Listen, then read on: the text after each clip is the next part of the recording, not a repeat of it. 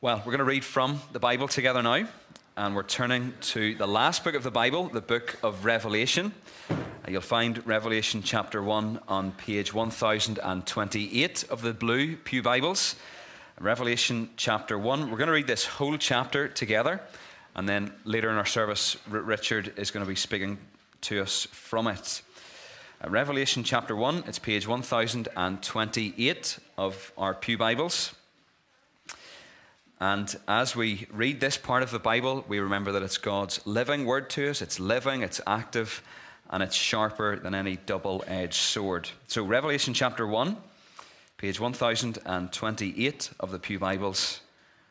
And we're beginning at verse 1 and reading the whole chapter together. The revelation of Jesus Christ, which God gave him to show to his servants the things that must soon take place he made it known by sending his angel to his servant John, who bore witness to the word of God and to the testimony of Jesus Christ, even to all that he saw. Blessed is the one who reads aloud the words of this prophecy, and blessed are those who hear it and who keep what is written in it, for the time is near. John, to the seven churches that are in Asia, grace to you and peace from him who is, and who was, and who is to come and from the seven spirits who are before his throne, and from Jesus Christ, the faithful witness, the firstborn of the dead, and the ruler of the kings on earth.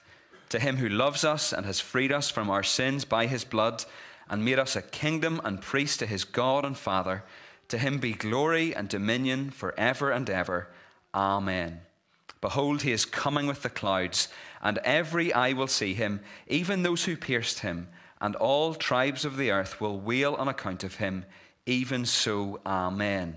I am the Alpha and the Omega, says the Lord God, who is and who was and who is to come, the Almighty. I, John, your brother and partner in the tribulation and the kingdom and the patient endurance that are in Jesus, was on the island called Patmos on account of the word of God and the testimony of Jesus. I was in the Spirit on the Lord's day and I heard behind me a loud voice like a trumpet saying, Write what you see in a book and send it to the seven churches to Ephesus and to Smyrna and to Pergamum and to Thyatira and to Sardis and to Philadelphia and to Laodicea. Then I turned to see the voice that was speaking to me, and on turning, I saw seven golden lampstands. And in the midst of the, of the lampstands, one like a son of man, clothed with a long robe and with a golden sash around his chest. The hairs of his head were white, like white wool, like snow. His eyes were like a flame of fire. His feet were like burnished bronze, refined in a furnace. And his voice was like the roar of many waters. In his right hand he held the seven stars. From his mouth came a sharp, two edged sword, and his face was like the sun shining in full strength. When I saw him, I fell at his feet as though dead. But he laid his right hand on me, saying, Fear not, I am the first and the last and the living one. I died, and behold, I am alive forevermore, and I have the keys of death and Hades. Write therefore the things that you have seen, those that are and those that are to take place after this. As for the mystery of the seven stars that you saw in my right hand, and the seven golden lampstands, the seven stars are the angels of the seven churches, and the seven lampstands are the seven churches. Amen. And we thank God for his word to us this morning. I encourage you to take uh, your Bibles and to turn back to Revelation chapter 1. And as you do so, let me pray that God would speak to us this morning. Lord God, we pray that by your Spirit you will open our hearts and our minds and our ears that we would see Jesus from these pages, that we would hear Jesus speak to us clearly, and that our hearts would believe and trust in him more. For we pray this in Jesus' name. Amen. Glory is a, a very difficult thing to try and define. Um, growing up and having been to Old Trafford, I heard the wonderful cries of Glory, Glory, Man United uh, as the theatre of dreams filled with fans with red shirts crying out for the glory that was sure to be ours. But now that cry rings kind of hollow in the theatre of dreams, doesn't it? There's not much to say glory about anything. When you think about glory, you might think about, if you're like me and you're a big fan of Bruce Springsteen, you might think about his song Glory Days. They'll pass you by, the glory days, and the wink of a young girl's eyes. Glory days. And he talks about a girl he bumps into and the way that her life has fallen apart since high school and the glory days. And the guy who was fantastic at baseball in high school and now he's not able to play anymore and he never made it. He never got to the big leagues. And they think about the glory days. And we can be just as guilty of thinking about glory days in the church. There's many times and many conversations I've had with people, and they talk about how it was back when. Back when the churches were full. Back when everybody went. Back when everybody knew their Bibles back to front and forward and back again. And we can have this idea about glory. But just like Man United and just like Bruce Springsteen, and just like sometimes we can lament in the churches, the glory all seems to be behind us and we forget the very vision of Jesus who is risen and glorious and stands right in front of us. And so that's what we're going to concentrate here on our, on our brief time together this morning. These verses from verse 9 and forwards as we consider the glory of Jesus and who he is. I mean, John, when he's writing this letter, and the whole book of Revelation is a letter. We'll get to look at letters addressed specifically to specific churches in the weeks that I'm with you, but he's writing an entire book, which is one letter which would be read by all the churches. And he's writing the churches which are impoverished, that have their backs up against the wall, that are frightened and fearful, they're persecuted, members of the church have been dragged into the streets and murdered. They are experiencing the very things that many of our brothers and sisters in this world today experience. I encourage you to go home and look up the Barnabas Trust or the Open Doors website and to read of what it is that it means to be a Christian in some of the parts of our world and understand that this is the very environment which the book of Revelation is written. And here is John, who is our companion in suffering. John is the last of the disciples, and he is exiled onto the island of Patmos, kind of like an ancient day Alcatraz. And from this place where they think that they have bound and captured the greatest and most effective witness for the gospel and put him in chains, the word of God is not bound, and Jesus comes in a vision to see John. And John, when he's writing this, notice he doesn't say, John, the last of the apostles, John, by the authority that God has given me. Verse 9, he says, I, John, your brother, one of you, your partner in the tribulation, in the suffering, and your partner in the kingdom and the patient endurance. He hasn't lowered his position over anybody, he's right there in the midst of the suffering with them. For the churches that he writes to and the tortures that they're living through, he's numbering himself as one of them. He's right there in the midst of it, and he's right there with them. And so, into this, John writes, and he has a vision of Jesus. Because what these churches need with their backs against the wall and in their, in their impoverished state is not a cash flow injection to make everything better. Jesus doesn't come to them like Oprah Winfrey saying, You get a car, you get a car, you get a car, you get a car, you get a car. Nor does Jesus come to them and say, I'm going to lift you out of your suffering right now, and I'm going to take it away and make everything better instantly. Instead, what Jesus says the church requires is a much bigger vision of Jesus. And sometimes we can be very guilty of having a pocket sized vision of Jesus. We take Jesus out whenever we need him. Lord, I really need a car parking spot right now, or I'm going to be late. Lord, something really bad has just happened. I need to, I need to speak to you. And so, like a genie in a lamp, we take him out and we ask him for what we need. And then, whenever we've got what we need, we put him back in again and we forget about him. We don't reckon with the glory that is befitting to him and for who he really is. And so this vision of Jesus comes to us, and it's stark and it's an incredible vision. And it's a vision which makes John fall flat on his face in front of Jesus in worship as though he were dead. John, who had spent three years following Jesus in his ministry, listening to every word that Jesus said, watching everything that Jesus did, following him. And on the night that he was betrayed, laid back with his head upon Jesus' chest and spoke with them as someone who knew Jesus intimately and as a close friend, the disciple whom Jesus loved. And yet, when he sees Jesus, he doesn't go, Jesus, I'm so glad you're here. Wow, have things gone really badly for us. I really need you to do this, this, this, and this, and this in confronting John, Jesus, uh, uh, by Jesus confronting John, John falls flat on his face in worship. This is the Jesus that we need to have in our minds when we consider who he is and what he does. And so here now we turn in verse 12 and we see that John turns round to see the voice that was speaking to him. So John is not having a, a, delusion. He's not sitting there having any fanciful thoughts in his mind. This is happening outside of John that he has to turn around and see who is speaking to me at this moment. And he turns around and we're told what he sees. He sees seven golden lampstands, and in the midst of the lampstands, one like a son of man. He's standing there and he sees him. And this is bringing to his mind the, the, the vision of Daniel when he looked. And in my vision at night I looked, and there before me was one like a son of man. Coming with the clouds of heaven, he approached the Ancient of Days and was led into his presence. He was given authority, glory, and sovereign power. All nations and peoples of every language worshipped him.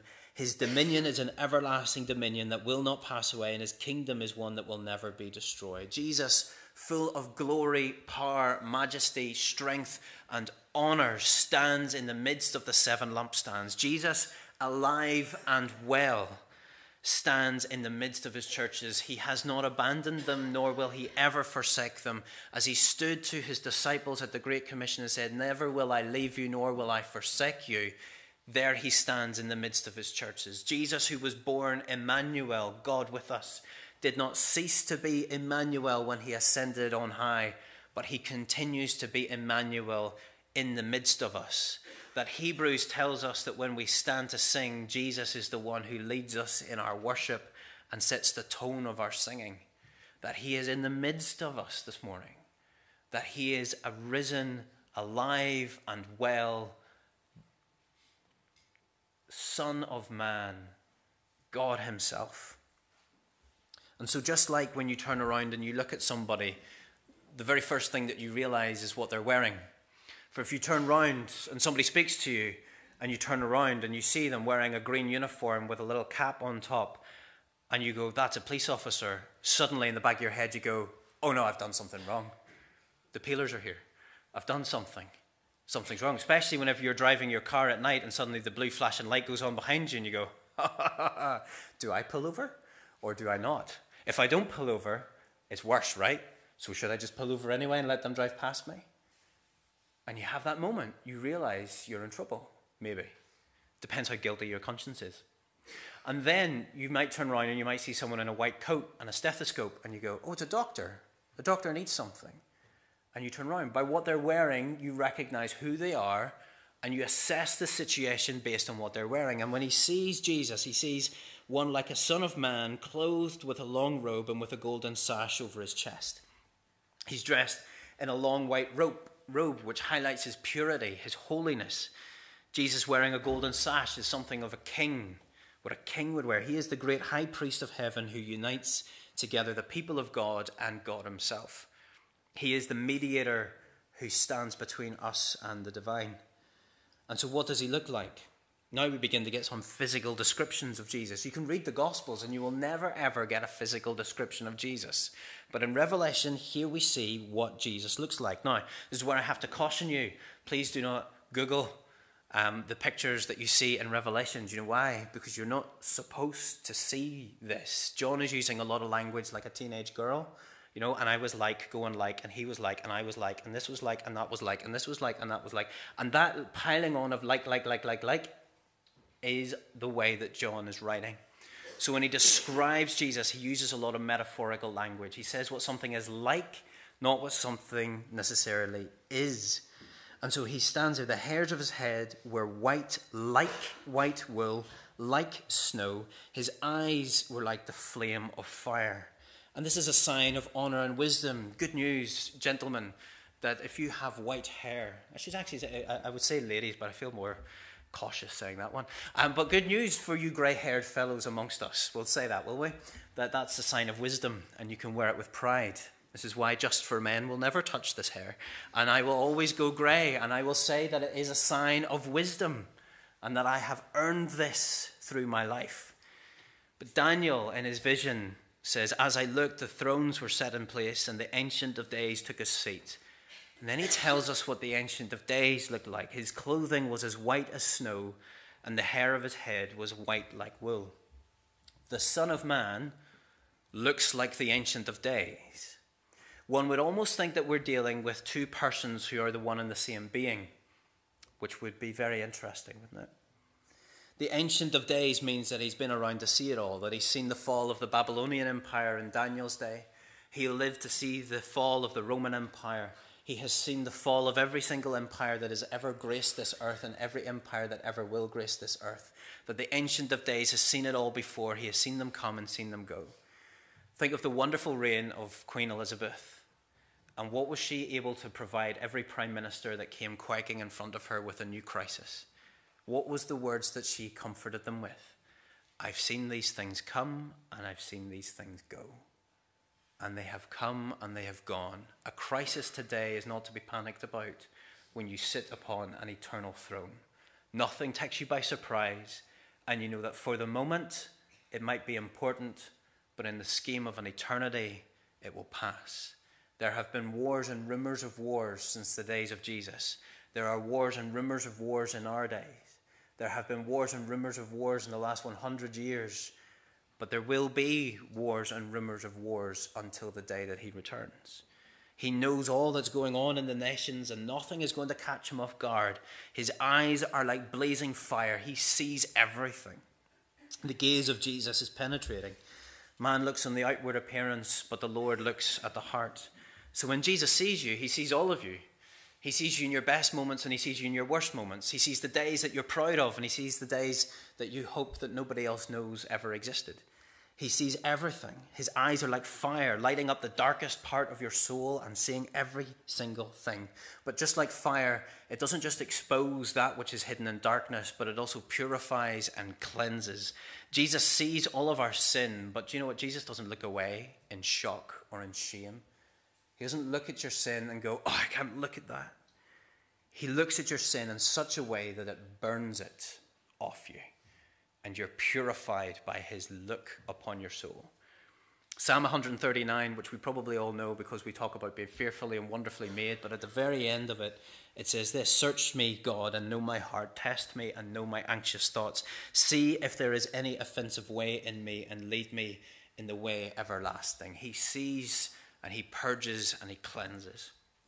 In verse 15, we're told his feet are like burnished bronze refined in the furnace. The feet of burnished bronze, that he's stable and standing firm in his two feet.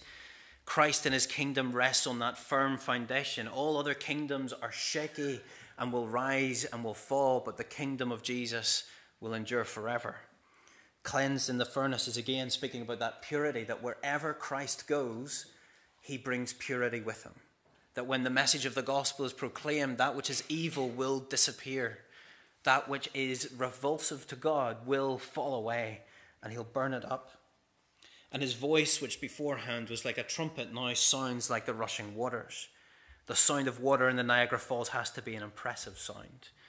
It must fill the entire area around it, and yet, just like in the movies, you know, when they f- jump off into the river to escape, and the next thing they hear the roaring sound of the waterfall, there is a danger to be had there as well. At the same time, there's incredible beauty. My sister, oh, years ago now, went jumping off uh, Victoria Falls in Zambia. She would not do it now, I tell you. But 111 meters drop, she jumped. Um, she didn't tell mum and dad that she had done it till she got back and showed them the photos. I think even then, mum's heart is still racing a little bit to think um, but thankfully, her favourite child wouldn't do something like that. Uh, and, and what's, imp- what's important though is that she went away and all she did was she brought me back a t shirt. But the pictures above and below are stunning. The magnificence of the Victoria Falls and the beauty that is above it and below it. But not for a second would you want to stand under it, for you would be carried away in the destructive nature of it all. There is beauty in the things that are terrifying. There is something to behold in it all, and yet at the same time, you wouldn't want to be in there. Next thing we're told is that Jesus uh, after his feet, after his voice. In his right hand, he held seven stars. Now, we're told over the page that these seven stars are the angels of the seven churches. Now, whether that means that every church has an angel, I honestly can't tell you. Whether that means actually should be interpreted as a messenger or someone who's here to deliver the letter, I can't tell you. There are lots of people in one camp and lots of people in the other, and I haven't made up my mind yet. And maybe if you ever heard me preach this, and if the Lord spares me 20, 30 years, I might know, but I don't know. But I know this that the morning stars sang with glory is another way of talking about the angels singing at the creation of the world. And if our God holds in his right hand something as powerful and splendid as the angels, as powerful and splendid as stars in the sky, which burn with a real ferocity, that if we were even the slightest bit closer to our star, the sun, we would have no life on this earth. And he holds something as powerful and as glorious as that in his hands, something that we cannot imagine, a source of power and security right there. And out of his mouth comes a sharp double edged sword.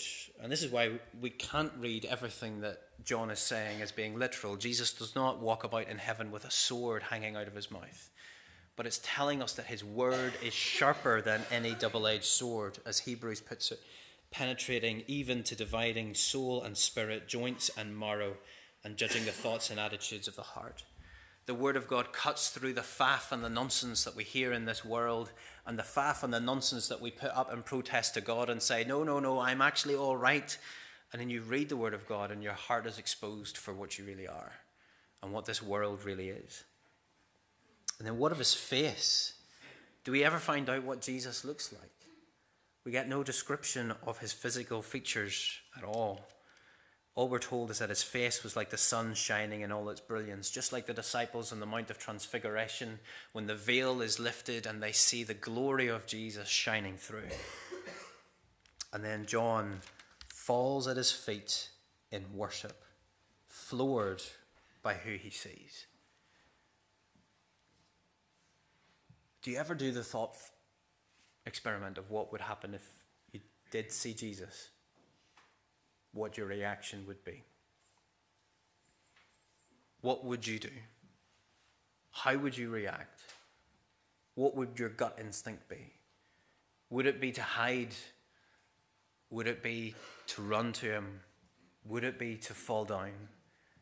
I think whenever you consider what your gut reaction is to the possibility that Jesus might appear in front of us all now, it tells us a lot about the condition of our heart. If we want to hide, we don't see him as a savior, we see him only as a judge. If we want to run to him, I think that tells you something wonderful. And I still think, even if you want to fall down as though dead in front of him, it tells you something wonderful too, because you reckon with who you're standing before.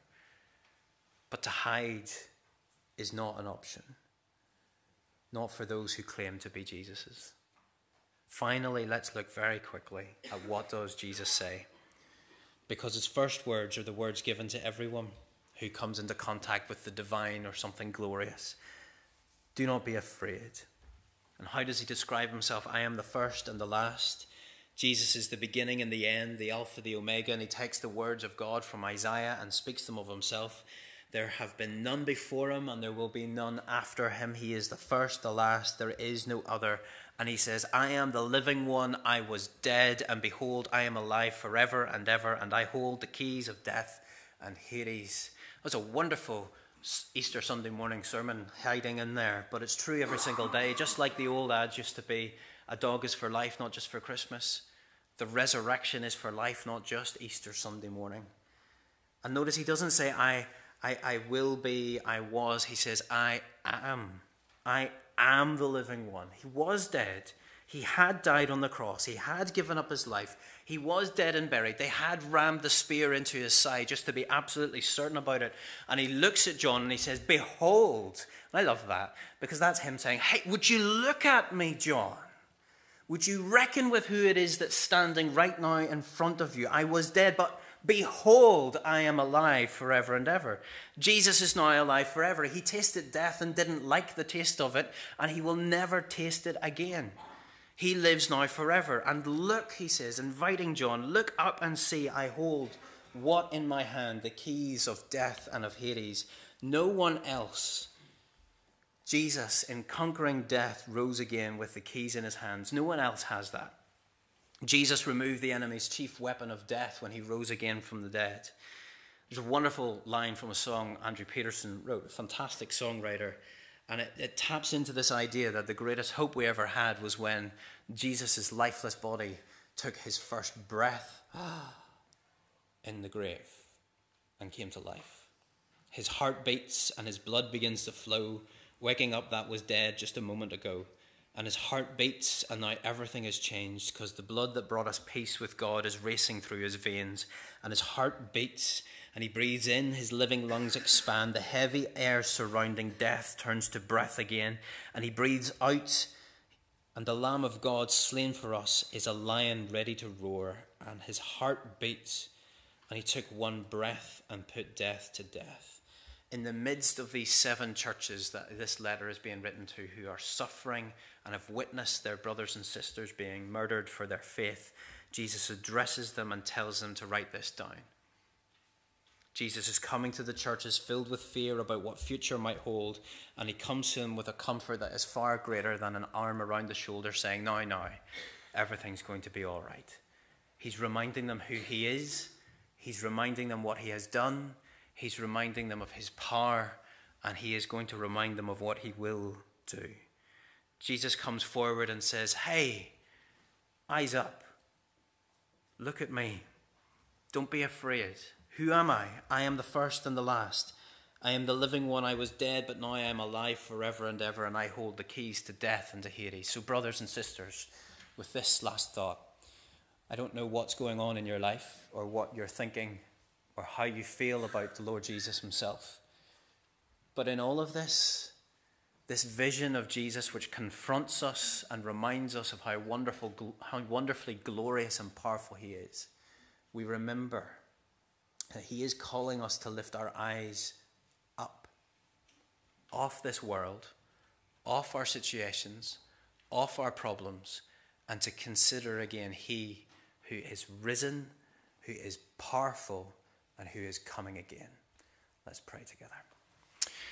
Lord Jesus, we thank you for such a wonderful and glorious vision of who you are and what it is that you have done. We thank you that you are the living one, that you in your resurrection have given us such a wonderful hope of a life that is to come and a life that we can enjoy now.